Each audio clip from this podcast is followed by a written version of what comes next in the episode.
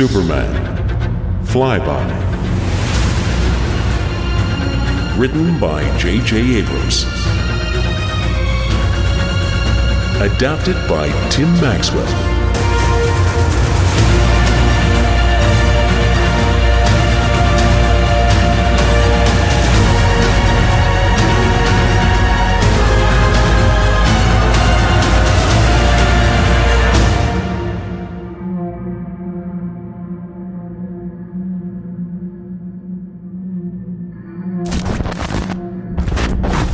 Ladies and gentlemen, if you're watching this and not taking shelter on the ground, we urge you to do so immediately. Anywhere. Anywhere you can find. Just a month ago, this report would have seemed ludicrous. Aliens using Earth as a battleground. But that was before Superman.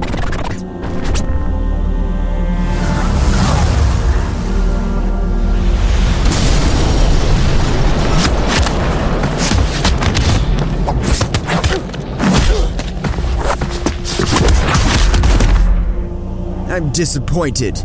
I expected a better fight.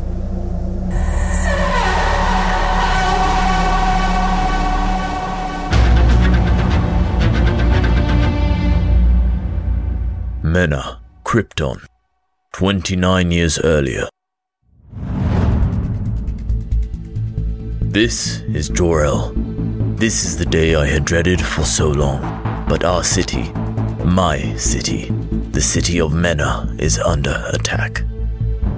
A powerful army led by my own brother, Kata Zor, is here to stop prophecy from being fulfilled. Please, Jor-El, there has to be something, something else we can do. He's our son, our baby. My love, we have no time. You know that.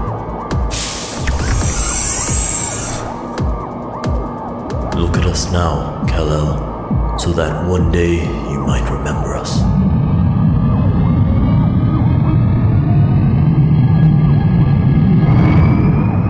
They're coming, Lara. Go to Taga. He'll provide you refuge far away from here. You aren't coming? I can't go now, but you must. I will see you again. King Jor-El, the barrier's been broken. They've crossed the border into Mena. They're coming. Jor-El, listen to me. They attack from the east and the south. Our defenses are destroyed. Sir, tell me you see a way out. Yes, but the solution I have is for another day. So we battled Katazor's army. We gave it everything we had. We battled until I was the last man standing. Except I wasn't standing at all. Their greatest weapon, a robot called a Rouser, was holding me to the ground. It's then that my brother approached. I can still hear your voices in my head. You and Father, returning from worship, singing the songs of Mena. He always had plans for you, didn't he? can you imagine what he would say now? Seeing me standing like this over you. Father would know, as I do, that you won't be standing for long. Your religion's over, Jor-El. Bid your holy land farewell. the ashes of Mena will soon darken the sky. That's right. I'm going to turn this city into a crater.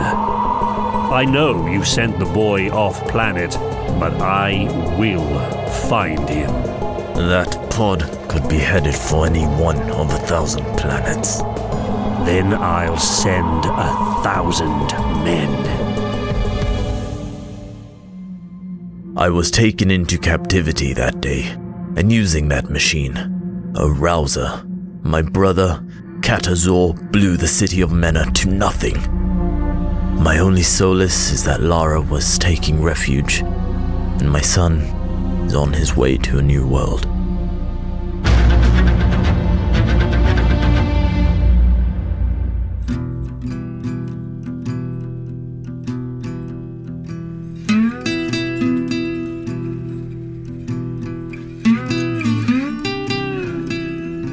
My name is Jonathan Kent.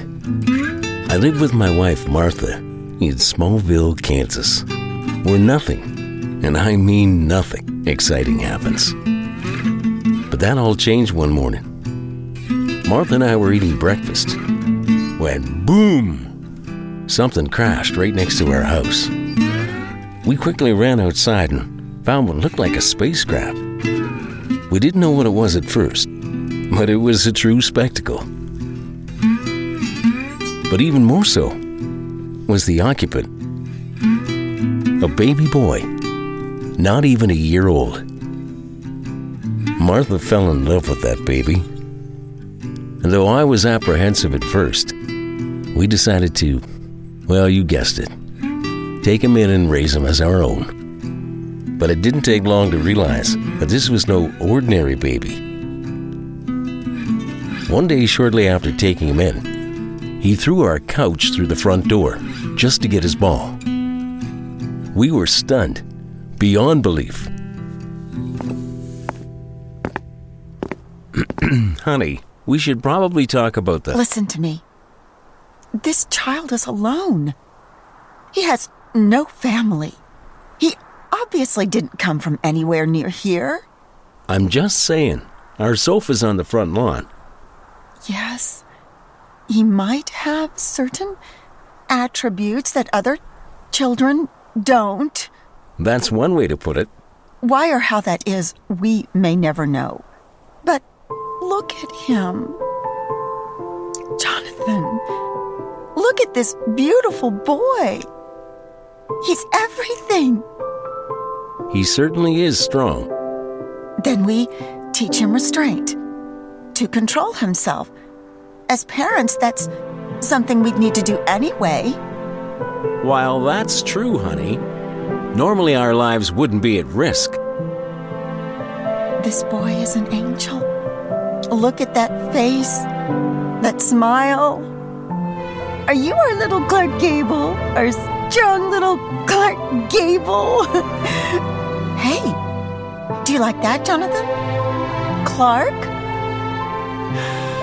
I'm gonna go outside, check on our living room furniture. You stay here with Clark. I'm gonna get you, Clark. You can't get away from the tickle monster, can you? As Clark grew older, Martha and I discovered his many super abilities. Aside from his incredible strength and speed, Clark had amazing senses, such as X ray vision, super hearing, and heat vision. We had to warn Clark that he was different and that the rest of the world did not have the same abilities that he had. As you can imagine, it was very troubling for Clark. Clark was picked on in school, had to refrain from playing sports, and felt like an utter outcast. The other kids think I can't play. Clark, that's crazy. No, it's not. They're right. I can't throw, or hit, or jump, or kick. Not for real. Not in front of anyone. So it always ends up looking like I can't do anything. I know it doesn't feel like it, but your secret, the things you're able to do, it's a gift. No, Dad, you always say that. But a gift is something you want. I'm sick of being afraid that someone might see me do something and realize I'm different. Dad, they already think I'm different. It's for your own good. How? They think I'm a weirdo. They make fun of me all the time. It's not fair. You and Mom didn't have this problem. How come I do? Little did Clark know at the time, but he was not our biological son. Only in time would he learn the truth of who he was and where he came from.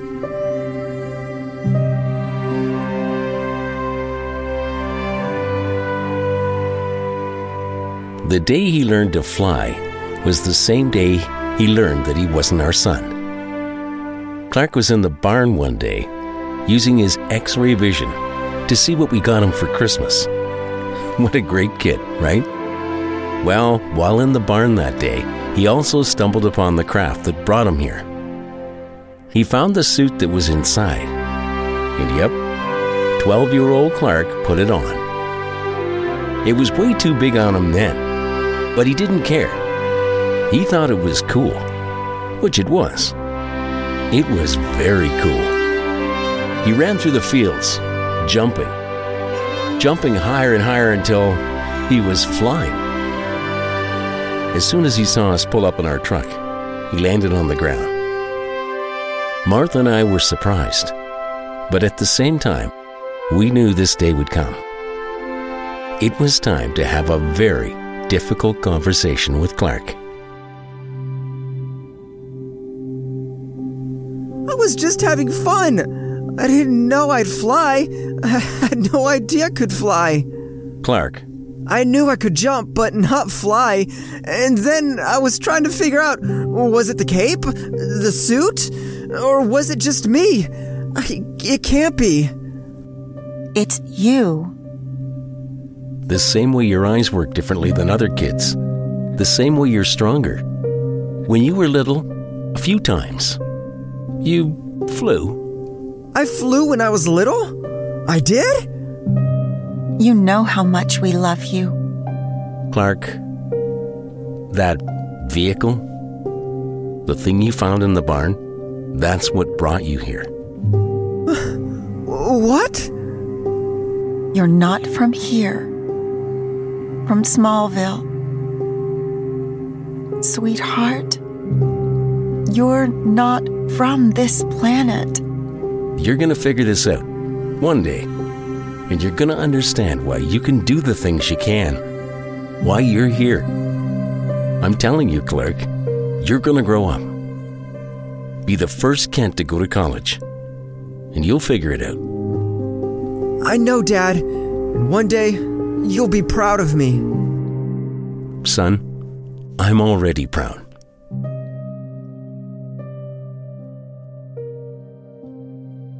My name is Martha Kent. Raising Clark was the joy of my life. But it was certainly far from easy. Trying to keep him from using his abilities in public, that was tough. His vision alone was something else. One day we were at the supermarket. Loretta Lang was there. Clark said, Mom, how come that lady isn't wearing underwear? Which we all know is true about Loretta. so Jonathan and I came up with the idea of getting some special glasses made up with some lead specks in the glasses, you know, to help with his eyes. I think they help a little, but I think one of the things that mystified me to the most was the day I took Clark to the Metropolis Natural History Museum. He was eight years old. He saw Loretta's daughter there. What was her name? Um, Lana. Lana? Lana, that's right. Lana Lang. Clark really liked Lana, but like most kids, she thought he was weird. But, anyways, Clark and I were walking through the exhibit when suddenly Clark got a sharp pain and collapsed on the floor. We never knew why or what caused the reaction, but Clark had collapsed right in front of a large meteorite. It was massive, but it was huge, sharp spiked and entirely green. Let's just say we didn't go there again. So, as Clark grew up, he always had trouble fitting in, and he never could really figure out what to do in life. All of that changed in college when he met Lois. Lois Lane. Oh boy, was he charmed by Lois. But I'll let Clark tell you that story. College was tough, just like every other aspect of my life. I avoided all social functions, but my roommate Jerry finally convinced me to go to a frat party. And boy, am I glad he did. I didn't even go inside. Uh, I just couldn't. I was too nervous, as always. I was about to just leave when she walked out. She seemed uneasy, bothered. Great party. It sucks. I cannot believe I'm here. Me neither. This girl from high school, Abby Farmer, she and I are going to be freshmen here next year. She said we needed to come tonight. We needed to network. But we're not even friends. The only reason she wanted me to come was so she wouldn't show up alone. I predicted this would happen. Now, Abby's almost unconscious, upstairs with some 300 pound, former Lincoln High all star football doughhead, and I'm stuck out here waiting for her to be done so that I can drive the three hours back home while she's passed out riding shotgun. Great party. Your fly's undone. Oh, uh, Maybe I need to lighten up. Just try a network. So, what class are you in? What's your major? I'm, uh, I'm a senior. And undeclared. An undeclared senior? Oh, well, that was a nice, non judgmental reaction. I'm sorry, that was rude. I just don't know what I want to do yet. That's all. I have some other issues I'm still working on. Don't listen to me, I'm a freak. I just want to skip all this and get on with it. With what? With life, with work, with things that actually matter. Not this. So, what do you want to do? I want to be the voice of people who go through life unheard. Wow. Huh. I don't understand what that means. I'm gonna graduate in three years, move to the city, and start writing for the Daily Planet. I'm gonna be a journalist. That's my plan. You think I'm peculiar, overly optimistic, oddly ambitious. You think it's silly to want to help the underdog. Uh, uh that's. N- none of that was what I was thinking. So, what's your name?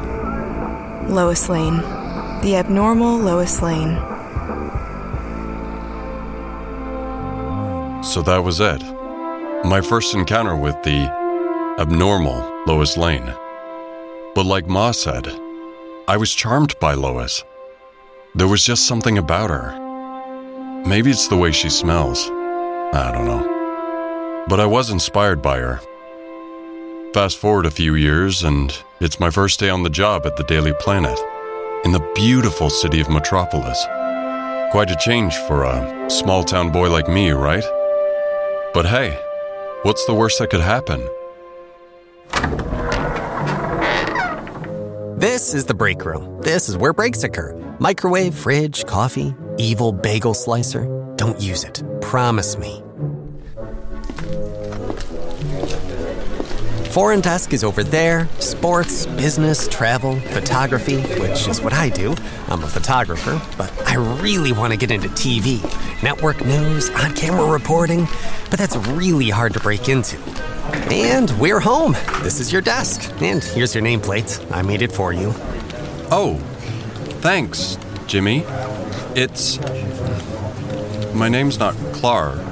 You're not Clark Kent? Clark Kent. Oh, Clark. Yeah, Clark didn't make any sense. There's a reporter who works here. I was wondering if she. Ugh. What's the prob, Lois? Uh, the system's the prob, the inequity of the world's the prob, that the average citizen is unknowingly violated by the whims of unprincipled billionaires? And you know why? He got a call from Luthor's Legion of Lawyers threatening legal action. Apparently, my piece is a libellous misrepresentation of an issue Luthor's addressing at the LexCorp shareholders meeting this afternoon. So I'm going over there. Wait, what? Does Perry know? No. I'm out of here. See you, Jimmy. And there she goes. Clark Kent, Yes, sir. it's your first day. Shadow Lois. She'll show you the ropes. Yes. Thank you, sir.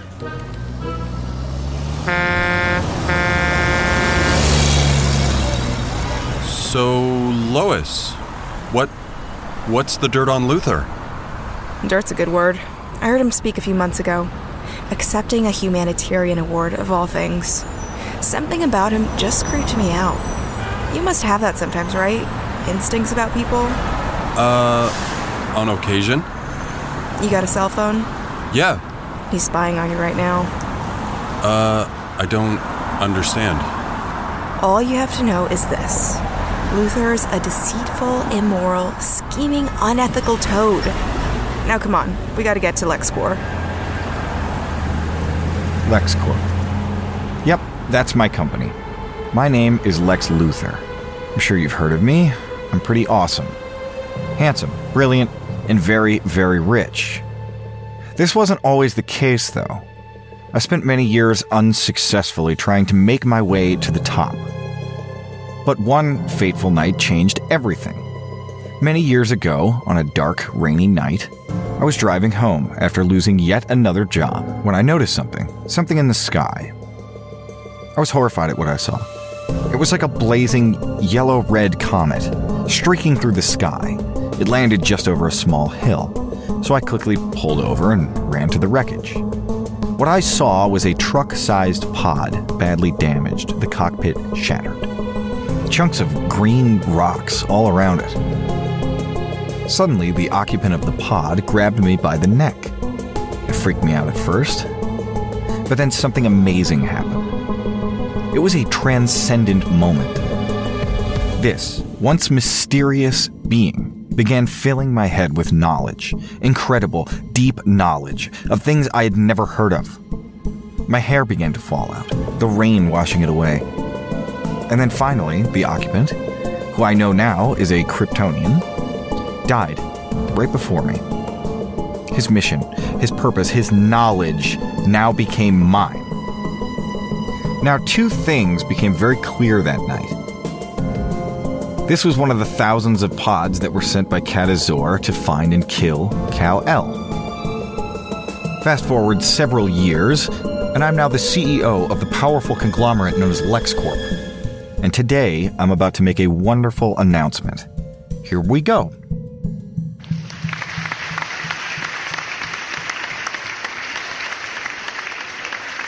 In this quarter, in this economy, we have surpassed earning estimates across the board.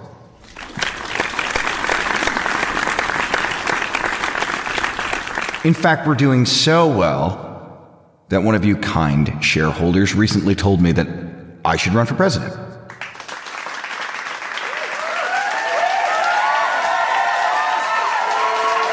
And I do have to say, I am getting a little bored with my little square office, but an oval one.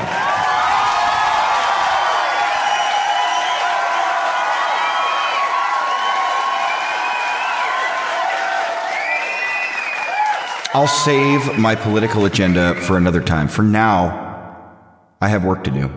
For you. While I may be good at bragging, I'm also able to admit when LexCorp can do better. That's why next week we're releasing a firmware update to our Luthanium chip, which will make all Luthanium powered phones and computers that much more secure. Mr. Luthor, isn't it true that you knew the chip had security issues months ago? Didn't an employee make you aware of this glitch six months before the Luthanium chip was to be brought to market? Isn't it true that your intention was to market a chip that would allow you to spy on your customers? For those of you unfamiliar, allow me to introduce the conspiracy theorist, Lois Lane. What is it you're looking for, Mr. Luthor? Lois, come on. Not right now, Clark. At the moment, I'm simply looking for some courtesy. We're on our way out, thanks.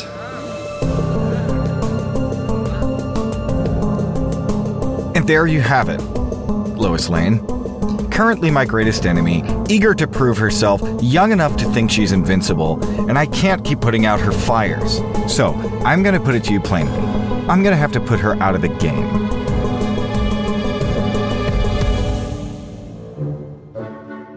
So we made it back to the Daily Planet after that little incident at LexCorp. I went straight to my desk, arranging it for the first time. Where to put the pen cup? There? No. There. Good. Then I glance over at Lois, trying to find the right moment. Okay, here we go.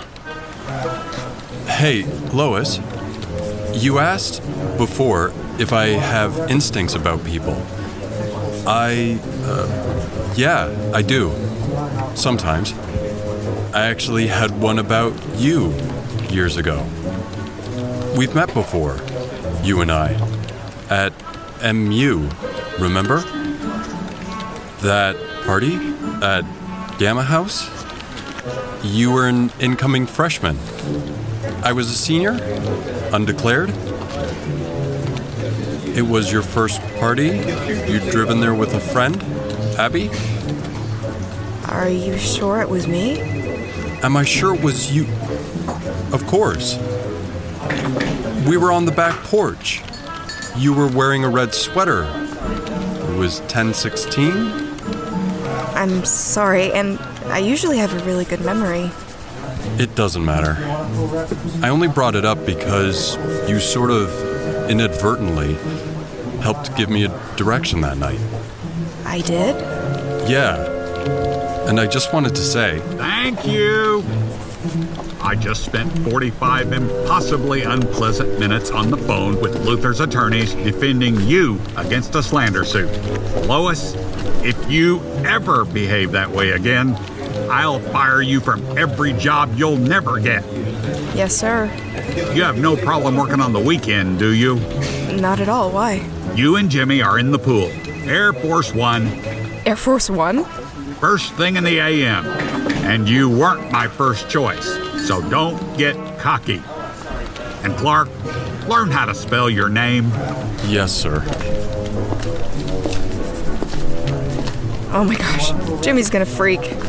Congratulations. Thank you. I'll see you tomorrow. Wait a second. I remember now. Your fly was undone. Yes, it was. Miles from Metropolis is where I really do my work. Some might call it my secret lair. Whatever. It's the Kelvin Observatory, long since abandoned. I've converted it into a technological research lab. This is where I keep my Kryptonian pod I found years ago. While still in disrepair from its crash landing, the thing has been worked on for years. I've got chunks of the green rock on examination tables. There's also a giant glass water tank that I use for a number of experiments. In any event, I'm working in here today for one reason Air Force One. Occupied today by Lois Lane and the President of the United States. Let's kill two birds with one stone. That's right, I'm taking down Air Force One. And I don't need ammunition, no bombs, no nothing. Luthanium chips help power that aircraft. All I gotta do is mess with the code and down it will go.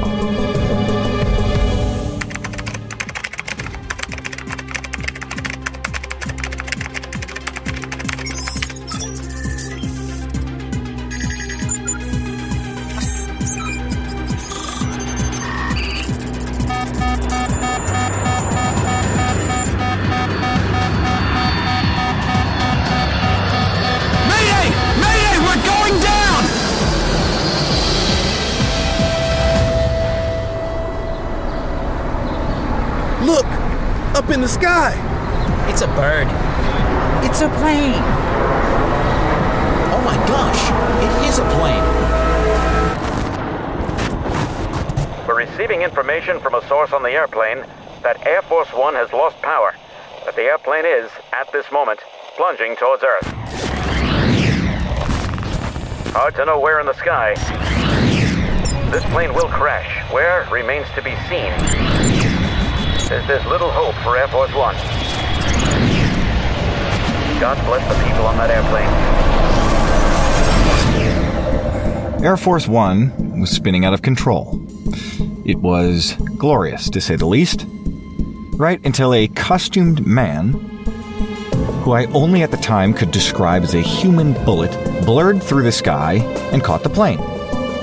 Yeah, you heard me right. A man saved Air Force One. Ladies and gentlemen, this is what's being reported. Air Force One is being carried to safety by a man.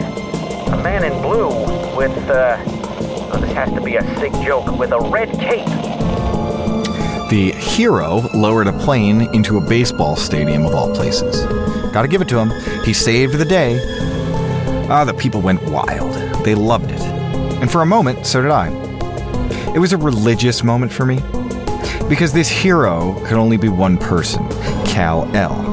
And I always knew that one day I would find him.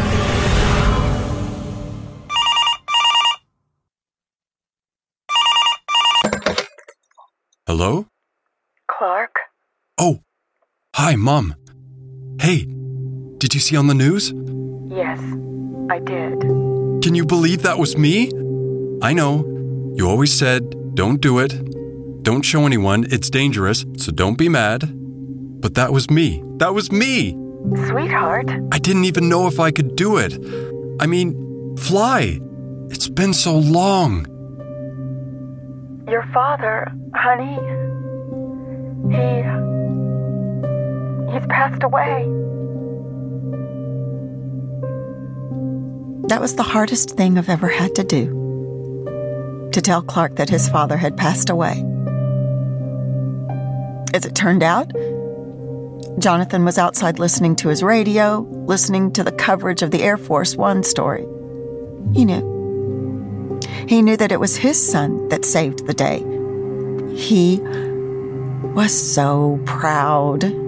He rushed to the house to tell me, but that's when the heart attack.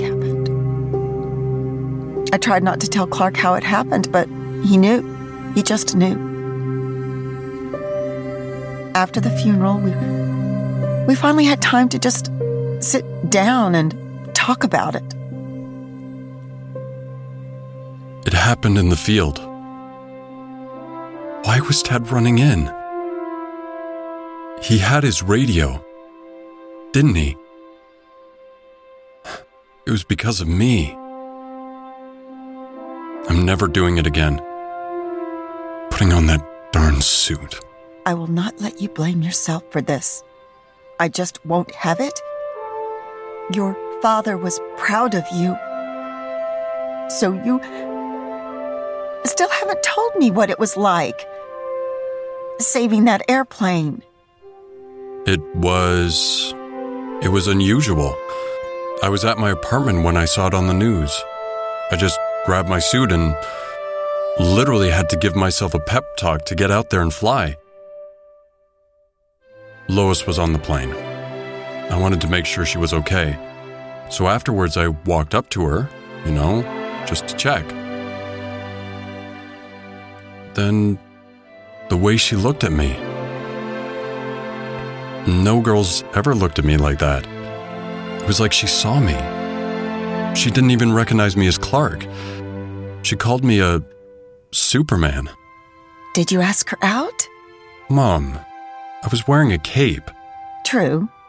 Still, any girl worth your time won't care what you're wearing, Well, that's sweet, but or what job you have, or how much money.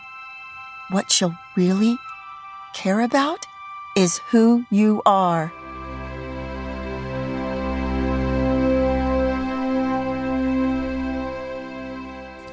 Losing my dad was painful. It hurt. I felt responsible. Had I not gone out there, exposed myself and my powers to the world, perhaps my dad would still be alive. I'm at a point where I don't really know who I am or what I'm supposed to be. I spent one more day with my mom in Smallville that changed everything. I was going through my father's things when I found a small pouch. Inside were five off shaped coin sized silver pieces. Ma told me that they were a gift. She told me that 30 years ago, a man came to the door and said his truck broke down and that he needed help and a place to stay. Ma said the three of them stayed up talking almost all night and that the man kept asking them questions and that he was so curious. These silver pieces were a gift to say thank you. I guess he said that where he was from, they were considered good luck. I put the five pieces together. I don't know why I did, but it just made sense to me. And when I did, I was shocked. These pieces made up the negative space that makes up the S on my suit. My blood ran cold when I saw that. Then Ma went and grabbed an old photo album and showed me a photograph of the man. Somehow, he looked familiar to me. At this pivotal moment of my life, Ma said something that really inspired me. Sweetheart, your father and I always said that you were here because you were the answer to our prayers. But we both always knew it had to be so much more than that. We just didn't know what. Nothing scared us more than the idea that someone would find out, that you'd be taken away from us. That's why we tried so hard to make you seem normal. Clark, maybe normal was the last thing you were supposed to be. Maybe you're the answer to everyone's prayers.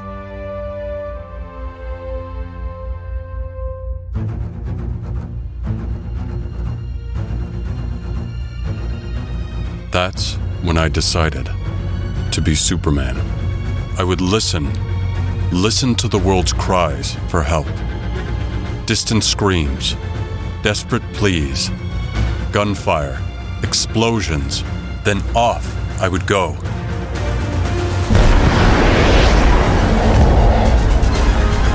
I began flying across the globe, stopping robberies, putting out fires, saving helpless people. And when asked who I was, I would tell them I'm Superman.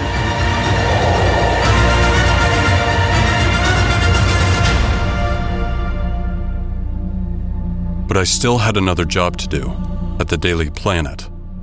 But no one knew. No one knew that I was Superman. Not even Lois. And 48 hours after the astonishing rescue of Air Force One, while a seeming infinite number of questions remain, we are left with a new definitive answer to a most profound question Is there hope for this world? Suddenly, amazingly, resoundingly yes. You don't like it? You're young, which is annoying. You're too enthusiastic, idealistic, reckless. But I was the one who assigned you that flight.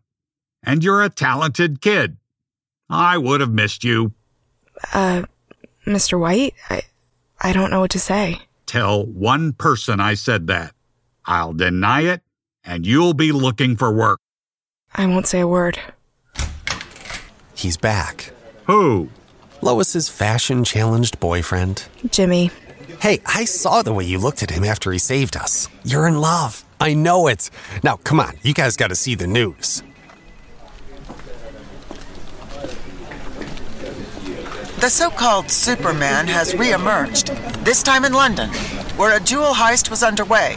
Excuse me, we have yet another breaking news that the Superman was spotted again, this time in Innsbruck, Austria, where he apparently reversed a massive avalanche by, and I'm quoting a witness, taking a deep breath and blowing the snow back up the mountain. The coal miners were trapped for only two hours when Superman burrowed through the earth, rescuing them from certain death. He was in Honduras. Do you have the report from Hong Kong?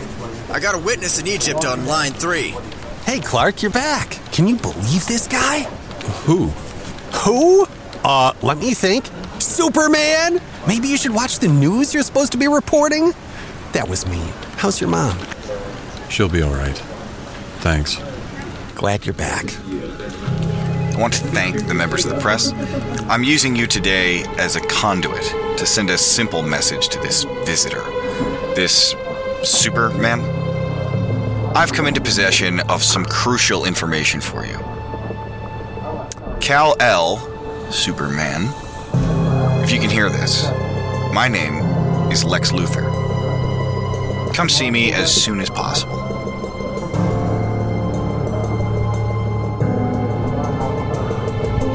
I heard Luthor's invitation, loud and clear, and wasted no time.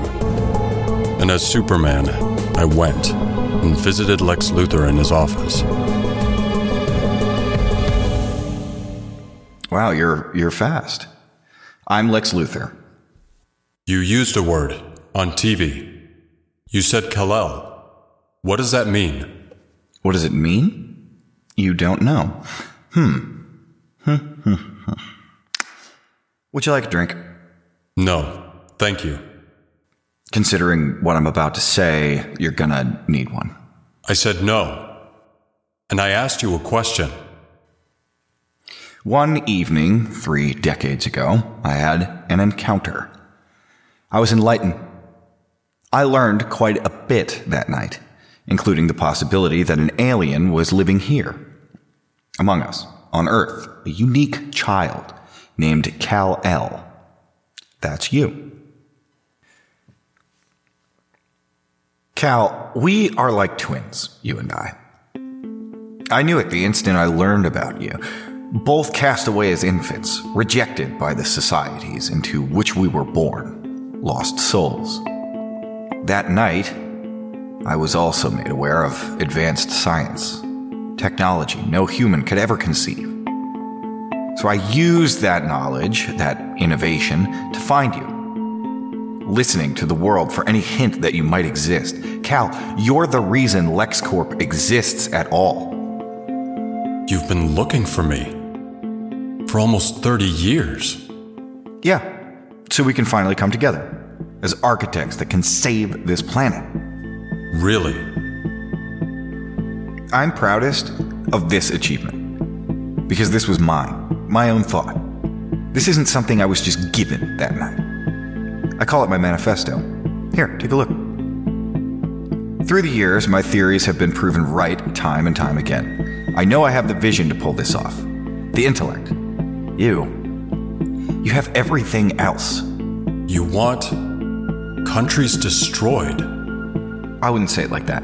I want to preserve the Earth, give it structure. By eliminating entire cultures? Well, yeah, some people are going to have to go. And while that may sound radical, Kal, read the manifesto. People say that you're a deceitful, immoral, scheming, unethical toad. But it's even worse than that. You're insane. I'm gonna make sure you're put away. Hey, little piece of advice. You don't want me for an enemy. People are looking for you, Kal. And trust me when I say you don't want them to find you. Bye, Lex. For now.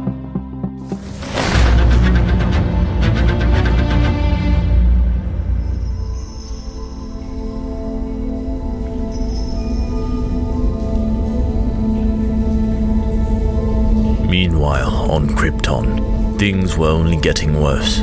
I, Jor-El, am still being held captive by my brother, Katazor.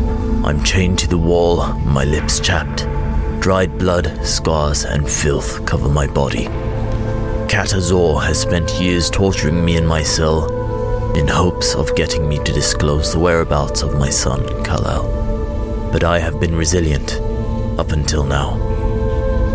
Katazor also has a son, only a couple years younger than mine. His name is Tyzor. He is completely untamed, arrogant, and out of control. Everyone fears him, even his own father. Tyzor has hunted down my wife, Lara, and captured her, bringing her here. They threatened her. I was ready to give in, but Lara told me not to do it. She told me to stay strong, not to give up, that we were so close. That's when Tyzor slaughtered my wife, right before my eyes. Even Katazor was shocked, fearful of his own son. I. I was devastated, so I gave them nothing. I would never speak. They would never find Kal-El. But then came a day I could hear my brother and his son speaking from down the hall of the prison. Tyzor, a word with you. We received a transmission. We've located Kal-El. You know what they would say. The slaves, they believe in him. Yes.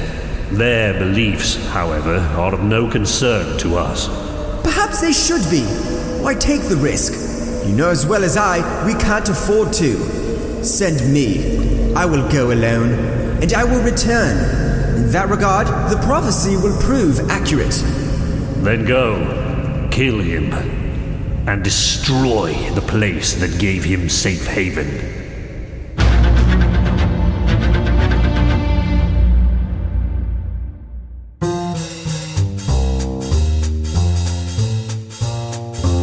My name is Lois Lane. You've met me by now, so I'll skip the introduction. Let's skip to the good part. Superman. When he saved us, wow, it was incredible. We all thought we were good as dead. Me, Jimmy, the President of the United States? Oh, and you should have seen when Superman landed the plane in that stadium. It was glorious. The crowd went nuts. But can you believe when we all got off that plane? Superman walked right by the president and straight to me. He wanted to make sure I was okay. Me. He took my breath away. After that, this Superman became a sensation. He was all over the news, all over the world. I do hope to see him again. Until then, it's back to work, and boy, have I been busy. Everyone wants to talk to me after what happened. Jimmy. Hold on, Clark. I'm on the phone. I don't think Miss Lane's gonna be available to be on your little show, but I'll tell her you requested her. Thank you. Sorry, Clark, since Superman blew off the press, everyone wants an interview with Little Miss Lane. Where is she? She's over at the foreign desk. Yeah, I'm good. Thanks for asking. Lois, you got a minute? Sure. It's about Luthor. I've been reading up on him, doing a little digging myself. I think he's actually pretty dangerous, and that maybe you should stay away from him. What are you talking about? Hey, did you see his press conference asking Superman to come hang out? Can you stand the guy's nerve? I need to tell you something. Something important. Something you might not. that you won't even believe, actually. Okay. And I. um. I've never said this to anyone before. Oh my gosh, Clark. What? I. Listen. I. I could tell. You. You could tell? Yeah, when you told me the other night that we'd met before, I could see that you. Clark, you seem like a really sweet guy, but I'm not dating anymore. I can't. I'm no good in relationships anyway. I fall for the wrong guys. It's just a really stupid pattern. Uh huh. And this isn't an excuse, this is for real. I mean, classic me, the first guy I really feel something for, right? And maybe forever, is probably not even human. So there you go. Superman? Such a cliche. Don't even. Of course, I fall for the guy who, you know, flies, right? You don't want anything to do with me, and look at you. For any other girl, you're a catch. A little stiff, a little, you know, but really cute. Just, if you can loosen up a little, what do you do with your hair? I don't really. And you should think about laser surgery because I think you without glasses would be much. Lane? Clark, I'm sorry. My story's late. That's okay. I understand. I'm. I'm flattered though. Lois? He called for you. Uh, Superman. Is this you being mean? No, he called. At least, he said it was him. He wants to meet you on the roof. Tonight. 8 o'clock. Superman called for me? Yeah. Eight o'clock. Okay. Okay, thank you. Excellent. Thanks. Eight o'clock. Good. So, later that night, I waited for Superman on the roof of the Daily Planet. It was a cold, windy night. But that didn't phase me as I anxiously waited for Superman, wondering if what Clark said was true. Thankfully, it was, because he actually showed up. I couldn't believe it, but there he was, landing on the roof just 20 feet away. He walked toward me, and I tensed up like a nervous kid. I'm glad you came. You know, I didn't get a chance to thank you for saving my life. No need to thank me. You saw Lex Luthor's press conference. Yes. I went to see him. You did? He's insane. You know that. I do. Then do me a favor and stay as far away from him as you can. What? I appreciate your concern. I'm perplexed by it, but I appreciate it. But Superman, I'm a reporter. This is what I do. I'm a big girl. I can take care of myself. And why are you doing this anyway? Singling me out at the stadium? Calling me tonight? I mean, why me? You're a good writer. You. You've read my writing? I like what you wrote about flying. Okay, you read that one? Uh, my editor, total old school, classic, but brilliant guy, was like, You can't write about flying, Lois. You don't fly. Then I'll show you. What? Want to fly? I was completely overwhelmed.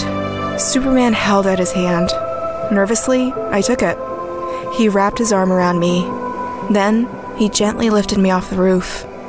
Two feet, five feet, fifteen feet, and then out, over the street far below. Then we flew. Oh boy, we flew. We glided around buildings. We flew over the Metropolis Bridge. It was beautiful. The experience of a lifetime.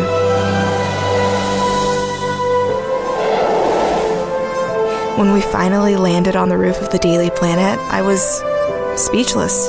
Didn't know what to say. Gosh, I made the understatement of the century. That was nice. Listen, Lois. Maybe we could see each other again. How do I get in touch with you? I'll get in touch with you. Yeah? Okay. Good to know. And with that, he took off for the sky. Over the next couple weeks, the news coverage of Superman just blew up. He was a sensation. I have to admit, I got a little coverage as well, with one headline reading Superman's girlfriend? Hmm, maybe. Let's just say the world and I were in love with Superman. But I would soon learn that not everyone felt that way. So, check this out. We've recently been having blackouts in Metropolis. So, I did a little research. Turns out the power is being drained from the old Kelvin Observatory just outside Metropolis. And hmm, guess who owns it? Lex Luthor. I think this is going to be a big story.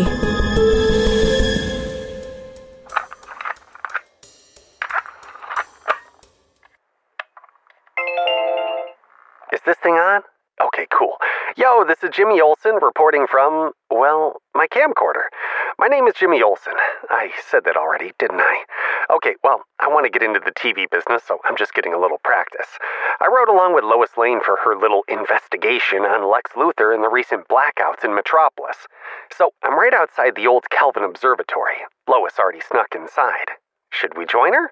Ah, what the heck? Let's do it. I ain't scared of nothing.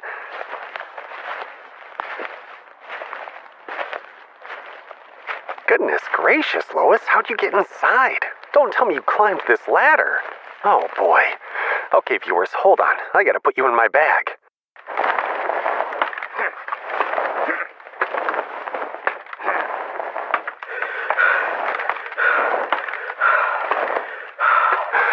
Okay, I made it to the top. Finally. Oh, thank God for this skylight. I can see inside. Oh my gosh. Is that Lois? And that's Lex Luthor. He's got a gun. Whoa, whoa, wait. Can you hear this? Listen. Look dropped by. I've been reading about you. You and Superman. It sounds like you're pretty close. It sounds very romantic.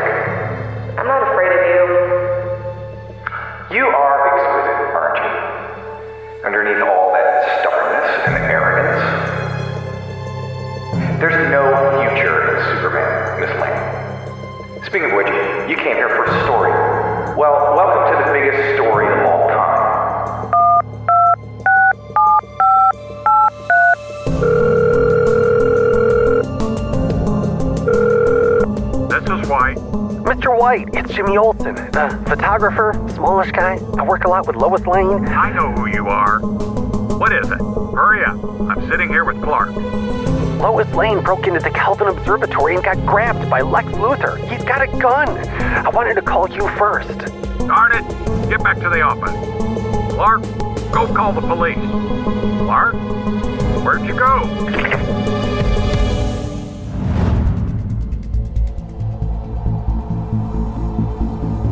Meanwhile, on Krypton, Katazor and his group of lieutenants were watching a three dimensional holographic projection of Tyzor. He was arriving in his rouser on the planet Earth to meet Lex Luthor, the one who led him there, the one who exposed the location of Kal-El.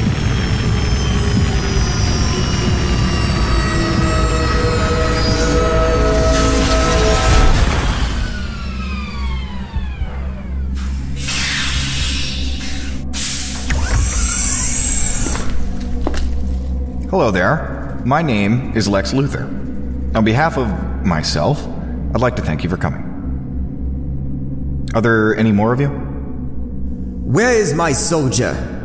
Ah, yes, you expected a fellow Kryptonian. Instead, you get me. Your colleague, I'm sorry to report, is dead.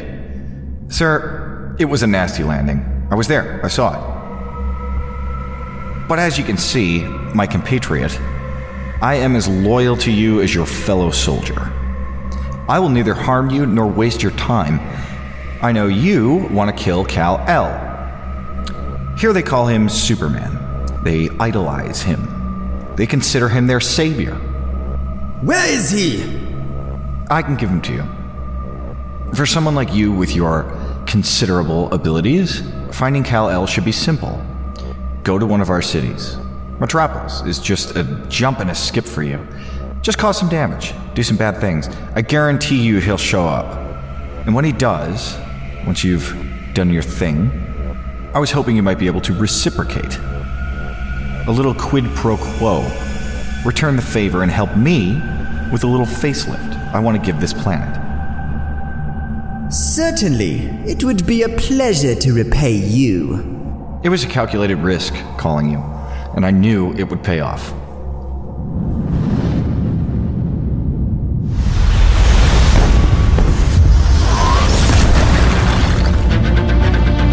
Who are you? You look just like her, Kal-El. Your mother. She cried, you know, helpless as she was, in that moment, just before I ended her life. Let me see if you cry like her too, Superman. And then it began. Tyzor fired his blast off at Superman, knocking him to the floor. I said I want to see you cry. Then they began to battle, throwing a volley of punches at each other. They crashed throughout the observatory, slamming into metal shelves, knocking chunks of kryptonite to the floor.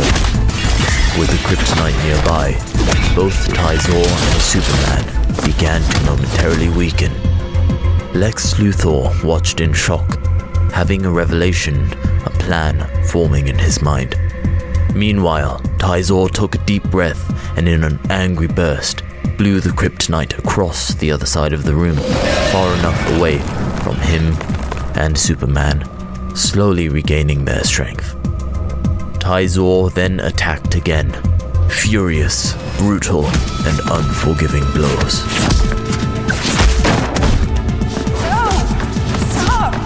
But Tyzor just kept pounding away until Superman was rendered powerless. Tyzor grabbed Superman and lifted his broken and beaten body, then flew away to the city of Metropolis while Lex Luthor, hatching a plan of his own, threw Lois into the giant tank. Tyzor arrived in Metropolis and floated in the sky holding Superman's bloody figure, parading him over the busy street. The madman hurled Superman into the street, sending him pounding the ground like a meteor. Do you idolize him now? Look at him! Do you see your Superman now? Tyzor lands near Superman and glares down at him. I'm disappointed. I expected a better fight.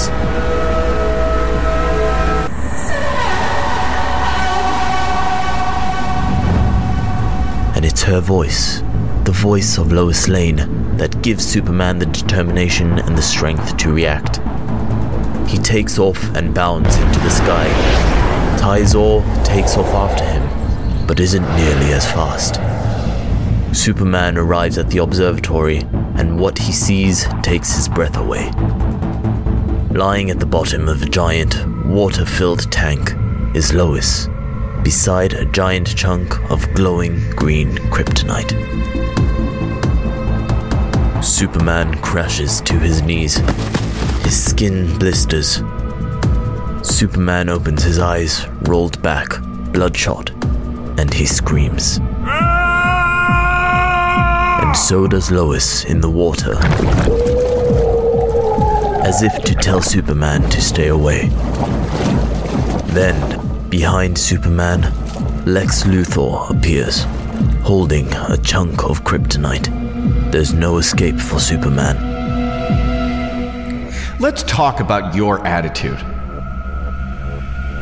I tried to include you, Kal, but you threatened me. So this is what you get. Veins begin to appear on Superman's skin as he gets closer to Lois, who is desperate for air, and for Superman to save himself. But through the pain, he moves closer to her, to the tank and the deadly green rock. I'm embarrassed that I didn't figure this out sooner. The kryptonite, the rock, the fuel from the ship, that's what killed the soldier they sent to find you. Superman's skin blisters even more, evidence of the devastating effects of kryptonite.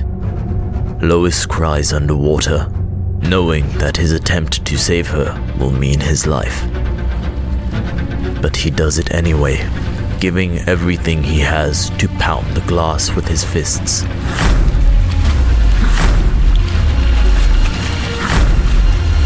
Lois furiously shakes her head, the last bit of oxygen bubbling from her mouth. Superman pulls his arm back and strikes the glass again and again. It seems that his efforts are useless. But with every ounce of strength he has left, Superman pulls his arm back and with surprising power he slams it into the glass. And it shatters. The water, the rock, and Lois rush out of the tank into the room. Superman collapses as Lois recovers. It's painful, isn't it? Being so close to something so powerful. I mean, me, of course, not the kryptonite. Lex Luthor places a chunk of kryptonite on Superman's chest, and in that instant, Superman breathes his last. Kal-El, my son, is dead. One down, one to go. But then, as Luthor turns, he is startled as he is face to face with the furious, confident, and vengeful Lois Lane. Before he can even react, Lois attacks him with a series of ferocious blows that send him to the floor, unconscious.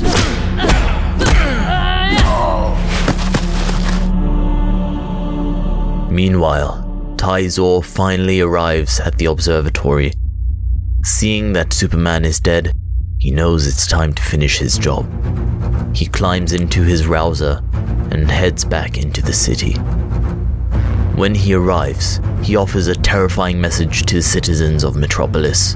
Your Superman has been killed, and this price you will pay for sheltering him. The consequence of protecting him, witness the end of your planet.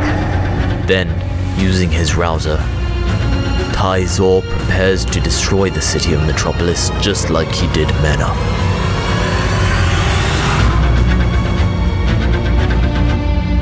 My time has come.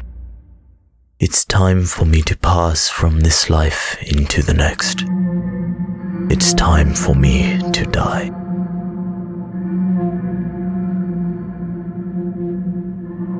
I'm finally free from my bonds. The blood and scars that once plagued my body are gone. I am now wearing my sovereign robe here in heaven. But most importantly, I am in awe of the sight of my son Kal-El as he approaches, looking glorious as ever in his Kryptonian uniform. When he sees me, it's as if he knows who I am. You know who I am. You're my father. Kal-El. No words can make up for what we've lost. I've been waiting for this for years. It was you. You sent me away. Yes, and now, my son, you must go back. Go back? Where? How can I? Because it was written thousands of generations ago to those who believe the prophecy speaks of Krypton. A war waged by and against a single family. It tells of two princes and the battle they will fight. We know that of the two, only one prince will return. A prince? I'm no prince. Yes. No. I live on Earth. In a home which I selected. I chose the Kents because they were decent, virtuous. I could see they would raise you well and keep the key safe. The key? Five pieces. The symbols of Mena, each piece a representation faith, wisdom, courage, love, and sacrifice. There is a priest, Hengra. He will explain the key, help you with the knowledge you need. This prophecy. What happens when the prince returns? The last pages have never been found, but you will understand. You will know the right thing to do. My son, I can give you life now. I can give you all I've seen, all I know. But what you do with that knowledge, the outcome, will be decided by you. Your mother and I were afraid as well. The morning we sent you away, please, please believe in yourself as much as I do.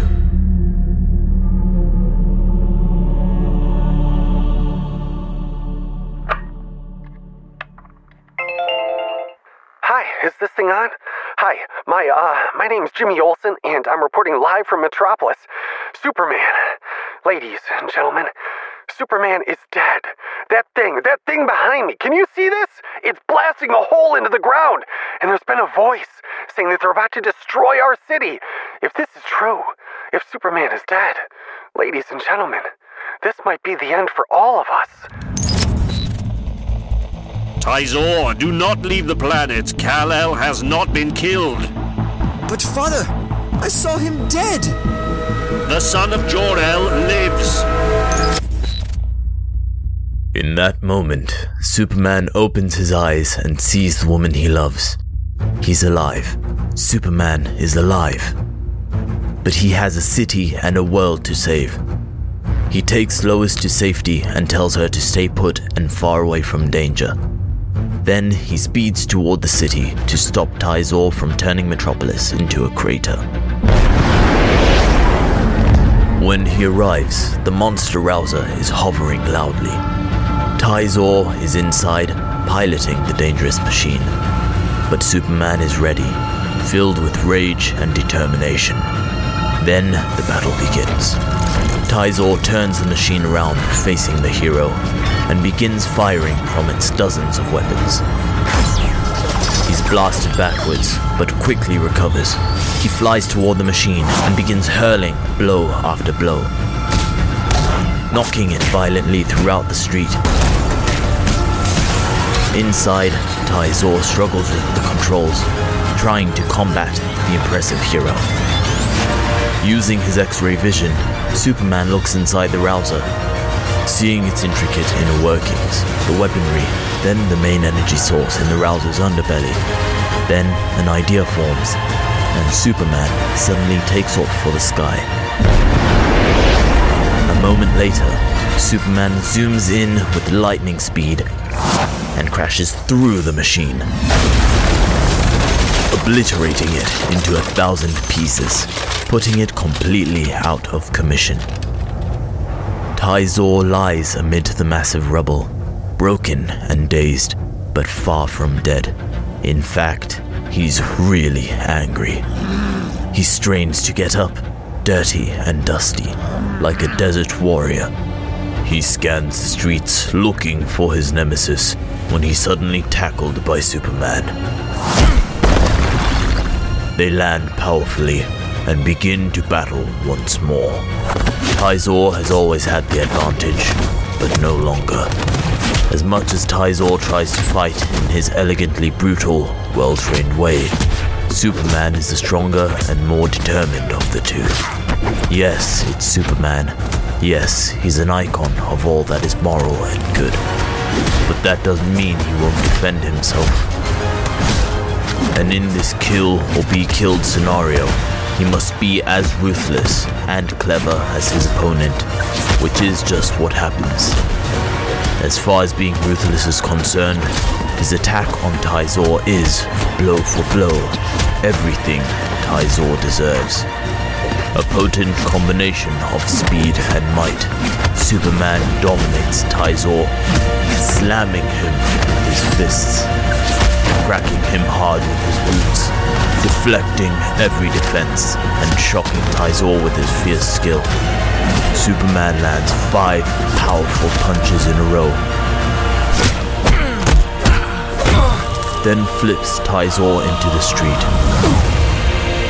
Tyzor lands there in a daze as Superman approaches him, a dark, enraged man. I saw it, Tyzor. What you did to my mother. I was there, so this? This is for her. Superman grabs Tyzor and hurls him into the air. Tyzor is thrown into a distant building, landing on the roof of the Metropolis Museum.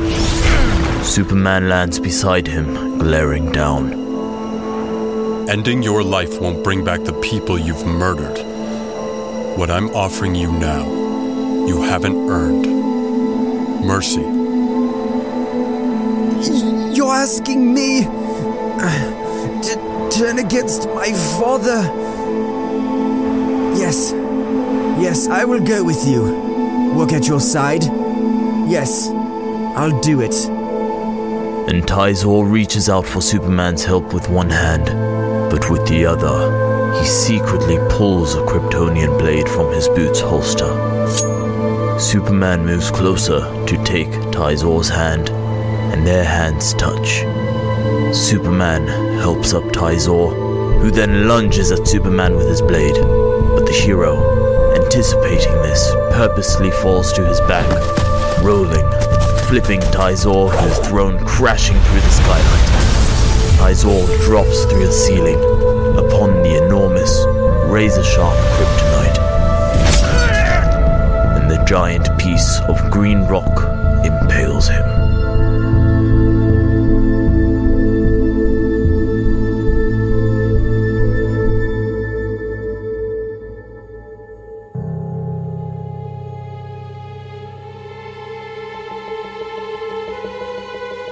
This is Lex Luthor. I woke up in the observatory with the biggest headache today. Can you believe that, Lois Lane?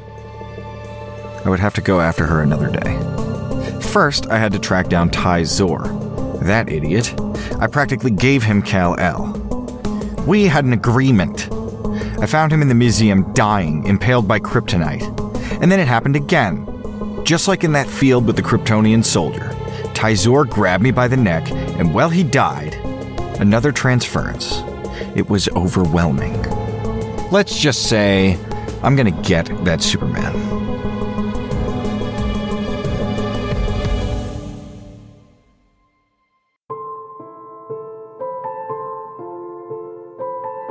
Lois, this is hard to explain. What's the headline? They need me. Back home. Back home? The. the planet I'm from. Your planet. Except I don't know how I would help. I only know that they need me. Then you know you have to go. I don't know. Of course you do. You know exactly what you have to do. You have to help. I will see you again.